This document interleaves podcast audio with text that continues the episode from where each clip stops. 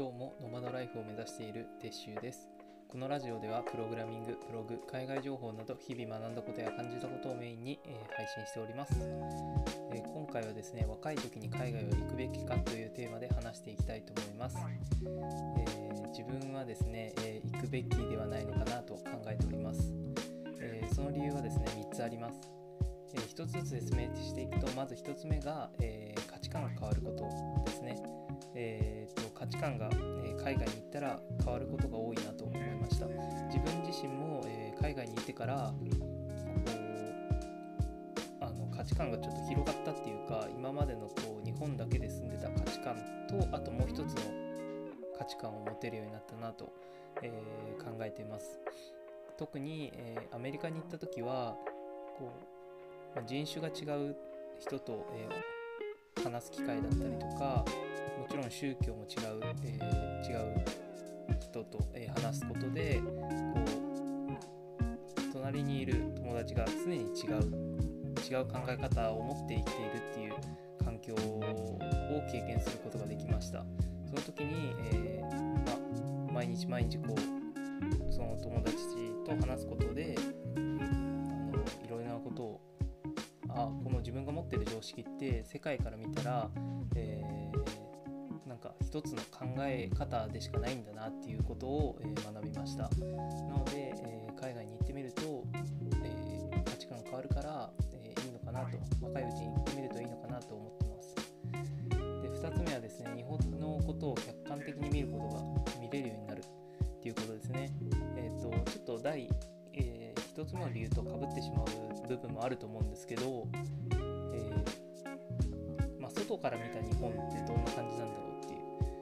ことってやっぱ海外に一回行ってみないと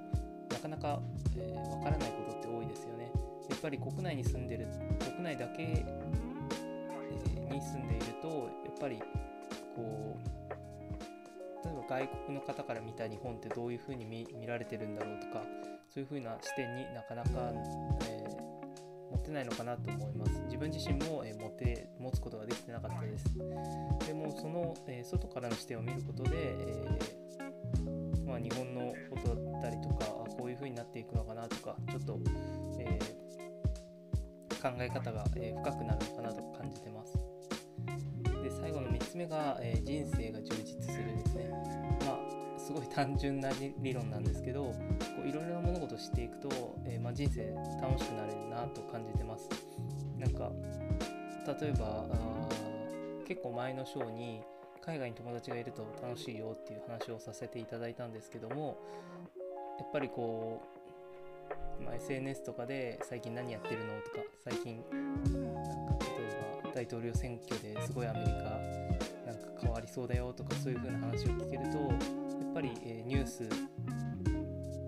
で聞くだけじゃないそのなんて言うんだろうなまあ情報っていうかこう友達とのコミュニケーションがあるので、えーまあ、楽しくなってきてるなと自分は感じてます、まあ、若いうちに海外行っといてよかったなと、えー思いました。最初はすごく怖かったですね。なんか自分が行ったことないし言語も違うところに行くなんて危ないんじゃないのみたいな考え方をすごく持ってたんですけどなんか実際行ってみるとまあなんか楽しいことの方が、えー多かったそうですね。今日は、えー若いうちに、えー外国に行ってみるべきかというテーマで話してみました。最後まで聞いてくれてありがとうございます